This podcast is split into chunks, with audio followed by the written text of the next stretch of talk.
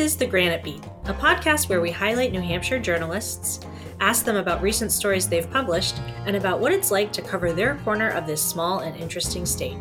I'm Julie Hart, and I'm here with Adam Drapcho. Hello. Judi Currie has a broad range of experience with journalism in New Hampshire. She has covered all kinds of topics for all kinds of outlets, including newspapers, radio, and television. She currently works as a staff writer for Business New Hampshire magazine. Thank you for joining us, Judi. Thank you. Happy to be here. Judi, could you start us off by explaining how and why you got into journalism? Oh, well, I um, go back to the days of when answering machines first came out, and I worked in retail. And if the cash register broke, I used to have to leave a message on the voicemail machine. And the gentleman who would come in in the morning told me what a wonderful voice I had and how I ought to go into radio. So fast forward about 10 years and I did. I, I was working in manufacturing as, you know, a quality control technician and I said, oh, this is terrible. Um, and, and so I tossed that all aside and went to Connecticut School of Broadcasting. And from there I've been to Maine and all over New Hampshire and then eventually to public TV and then into print. Well, it's the first time I've heard that answer to that question. As I looked at your LinkedIn page, it occurred to me that you're likely someone who thinks not just about what a journalist delivers, but how that information is being delivered. Could you tell us more about that? Do you think more journalists should be thinking about how their work is being presented? Yeah, I often see things on the national news and I feel like, did they realize what they were going to sound like? No. Locally, we have such good quality journalism. And, you know, anytime I have an opportunity to share and talk about it, I, I always urge people to consider the impact. You know, I think in social media, we see the impact of how fast information can travel so if you're a journalist, you really have to have a whole nother layer of responsibility and appreciation for where that information can go and what it can do, good or bad. How would you advise working journalists today? What would you advise them to do to improve that in their own work? Well, I've always had this three pronged approach to news. I think there's three things there's the information people want to know, need to know and should know. And what they want to know is the exciting stuff, the crime stories that don't necessarily impact their life. You know, what they need to know is the real critical stuff, like if City Hall's being closed or if a bridge is being shut down for a year for construction. But what they ought to know is all that stuff that they tend to not pay attention to, like municipal government, what's on the town warrant, people get so excited. I voted in every presidential election. And I said, yeah, but did you vote in the local ones? Those are the people that are impacting your life. So as journalists, that's where we really need to make sure we're giving equal value to that information and trying to engage people with it. You've had a chance to see journalism as a changing and evolving industry over the course of your career. Do you have a sense of where it's heading? I think it's a little bit like the way radio went. When radio stations could all be consolidated under a single owner and not have to be spread out because they were worried about them having too much power, someone said eventually they'll go back and they'll become local again. And that has started to happen where you see single licensees, or, you know, I think you have one right in the Lakes region. So I feel like journalism has that opportunity now. We've got former state senator Chuck Douglas with a newspaper. There's another small newspaper. There's actually, I think, a couple in the southern part of the state below Manchester. I think you've got Londonderry and New Boston. So I think we'll see it kind of coming back in just in smaller ways. And why do you think that's happening? What what is sort of the what are the market conditions that are allowing for that to happen?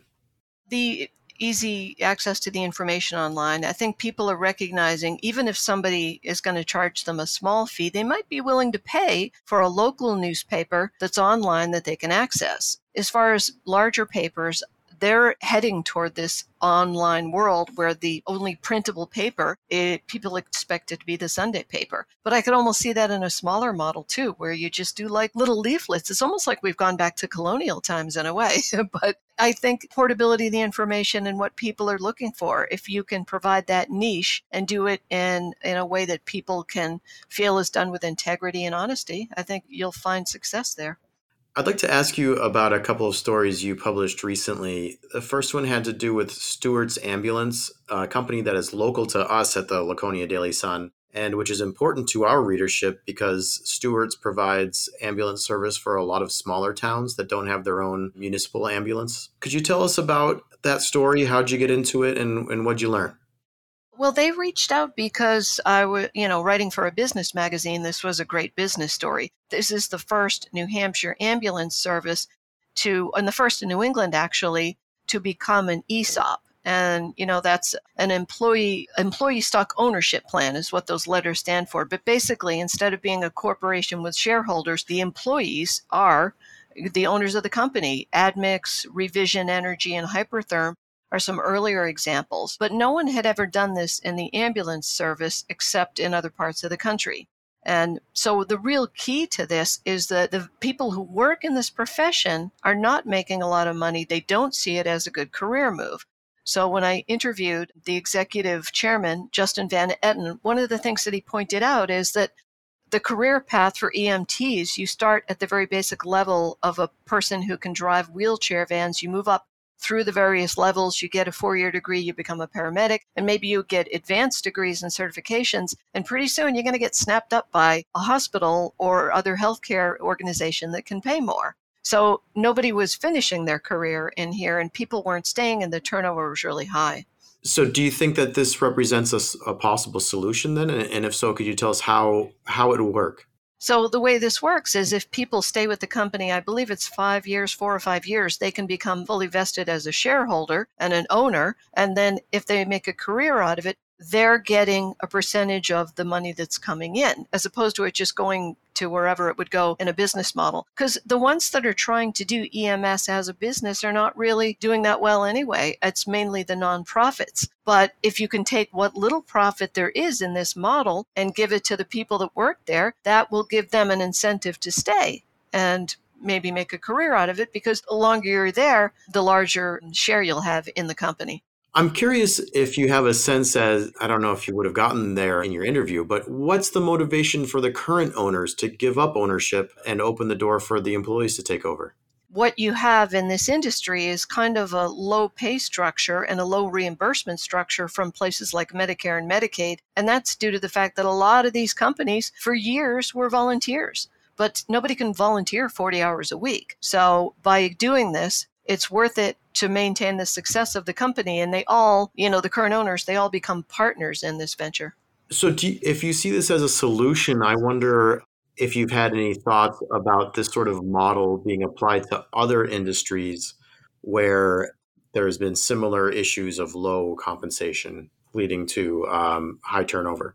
Well, I mean, that could certainly happen in other parts of healthcare, I suppose, if you don't already have a nonprofit structure in place. It would be interesting to know whether any of the privately held hospitals are actually offering any sort of stock options to keep the people higher up in the system. But definitely for this, for a company that, you know, has seen, or, or an industry rather, that's seen so much turnover, I think it's a great option.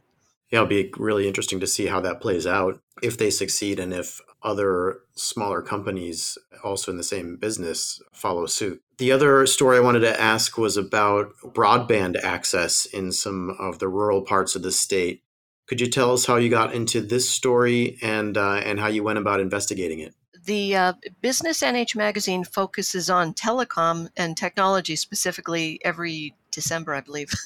so I actually wrote about it in 2020 when one of the first big projects was Chesterfield. They were trying to bring in broadband and they were sort of part of a coalition that was pushing for the state to create a rule that would allow broadband to be treated like other utilities. So think about it. If there was a town without electricity, they would do something about it. You could go to the voters and you could say, hey, we built all these new houses. We need electricity, we need water, we need sewer. And the town could bond for that. But they couldn't bond for broadband. And so they had to change that rule to allow them to do that. And then this story, when it came out, it was January of 2020, and it didn't take too much longer beyond the timing of that story for people to realize that the communities that didn't have broadband were in big trouble because when all the kids were sent home from school, you had a lot of students that were totally disenfranchised, disconnected. You had teachers teaching from parking lots of Dunkin' Donuts, you know, because they didn't have broadband. You don't, you know, if you live in the southern part of the state like I do, where, you know, you're in a city, you never think twice about it. But when you find out that all these cute little tourist shops in, say, Newport, when they're trying to run credit cards, they're like doing it on like a modem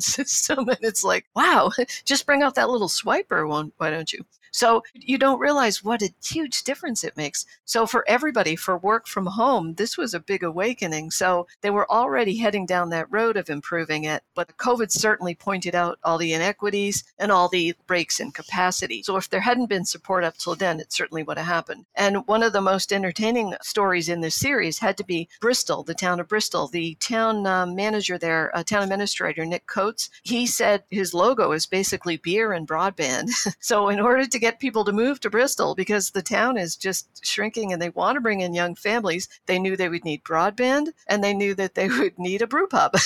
and so that that's their that's their motto. And it's really, you know, it's really making a difference because the businesses if they can't get that service, who's going to want to locate even a small business there, you know? Is it really that dire? I think is this is broadband access that critical to the survival of these smaller towns?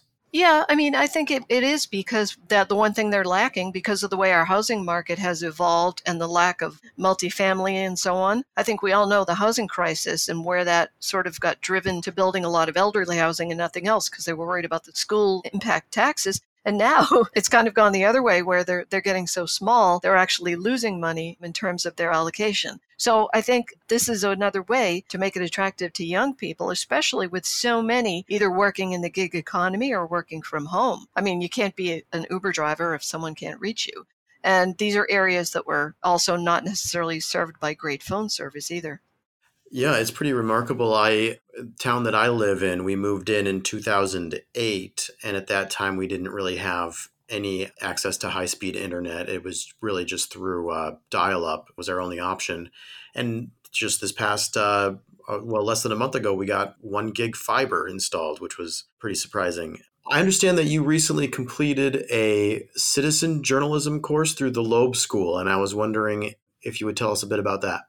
Oh, sure. It's one of their free courses that they offer, and it was four weeks, and it was done over Zoom, thankfully, because it was pretty stormy one of those nights. But it, it was wonderful. It was an assortment of people. Some are already working in journalism in some capacity, either as freelancers or maybe for the Granite State News Collaborative. And it was actually sponsored through a grant and it was so fun to get to kind of go down and talk about all of these different things we covered the basics of kind of the the ethics and what differentiates news from other writing and then we actually got into some writing exercises and taking a look at information and press releases. And we talked a lot about working with municipal government because really one of the goals of the school is to encourage citizen journalism where people are paying attention and I think I, I kind of summed it up at the end with telling them that I hope that they will get engaged and get involved in it because a democracy will only survive if, you know, somebody's paying attention. and that's where journalists come in. You know, I wonder if this ties into what we were talking about uh, earlier. There was a previous era in newspapers when the people that were writing for them were often citizen journalists who were not necessarily trained or went to uh, school to become journalists but just had the happened to be in the meetings and could write and inform their neighbors about it. Do you think that as we're talking about the return of small local newspapers, might we also be talking about the return of citizen journalists? Oh, absolutely. I think there are kind of people out there, even if they don't have a formal paper, they may be trying to act in that role. And over the years that I worked at Foster's Daily Democrat, they had many people who would just submit columns for their town. If you ever looked at the Concord Monitor and then Foster's Daily Democrat and the Portsmouth Herald, when you got to the middle to like Northwood, Nottingham, it was like a news desert 20 years ago. and the only reason anybody ever came to Nottingham was because of the USA Springs battle. And up until then, they got no coverage. So people in those cities, and it could be your librarian, it could just be some concerned citizen, were already sending in weekly columns or monthly columns just to let people know what was going on. Could you tell me, do you think that any of the people at this school might sign up to do that? Oh, I hope so. And in fact, Melanie Plenda, who is the executive director of the Granite State News Collaborative, told them all that they were welcome to reach out and they would be given an opportunity to get an assignment and see how they do. Oh, great. Well, I hope this turns into a, a regular thing. We need to we need to seed the future with more uh, community journalists. Speaking of the future, I understand that you are working for with the AP and already starting to organize mm-hmm. for the next round of presidential elections. Could you tell me how that landscape work, looks to you right now? Yeah, it's kind of like throwing a dart right now, right? I think we pretty much know where it's going to land right before everyone else, or when the Republicans have set their date, or, you know, I, I think there's very little chance that New Hampshire is going to buckle under and move it, move the Democratic primary. But from an Associated Press perspective, what I do is I recruit a lot of college students and journalists and retired journalists, even budding journalists that want to just get out there and help provide that information. And they're not reporting, all they're doing is going out and getting the results at the various towns and cities and wards in different cities. But it's kind of fun. I have people that have been doing it for several years now they just go out, they cover their one pole, and then they go home and they put their feet up. Some of them, if they're in unlucky enough to be in one of those towns with a lot of people like Derry, they might be out all night. But but you know, they enjoy the the opportunity to do that and just have that little piece in in the pie because it takes a lot of people. I'm doing most of New England now, so I'm always looking for, you know, people that want to just do that either as something fun to do or if they're already out there for their paper um, or radio station, that's also an option too. Um, Judi, I do have one final question for you. If someone was interested in starting their career in journalism now in New Hampshire, what advice would you give them? I would say take a look at what's being done already. We have some great papers in the state. You may be familiar with New Hampshire Bulletin. They went and stole some of the best journalists in the state from other papers. So kind of look around and see see who's doing the really in-depth pieces and and but a lot of your local papers, even though they've really struggled to hold on to people, they're still doing great work, you know? So follow that and and go to the meetings yourself and and learn the process of it because that is the most important side of news. Anybody can run and take a picture at a car accident, but this is the really important stuff. And if you learn that, you're going to learn so much about the news business just by kind of following uh, local politics. All right. Well, thank you so much for your time today, Judi. All right. Thank you. It was fun to be here.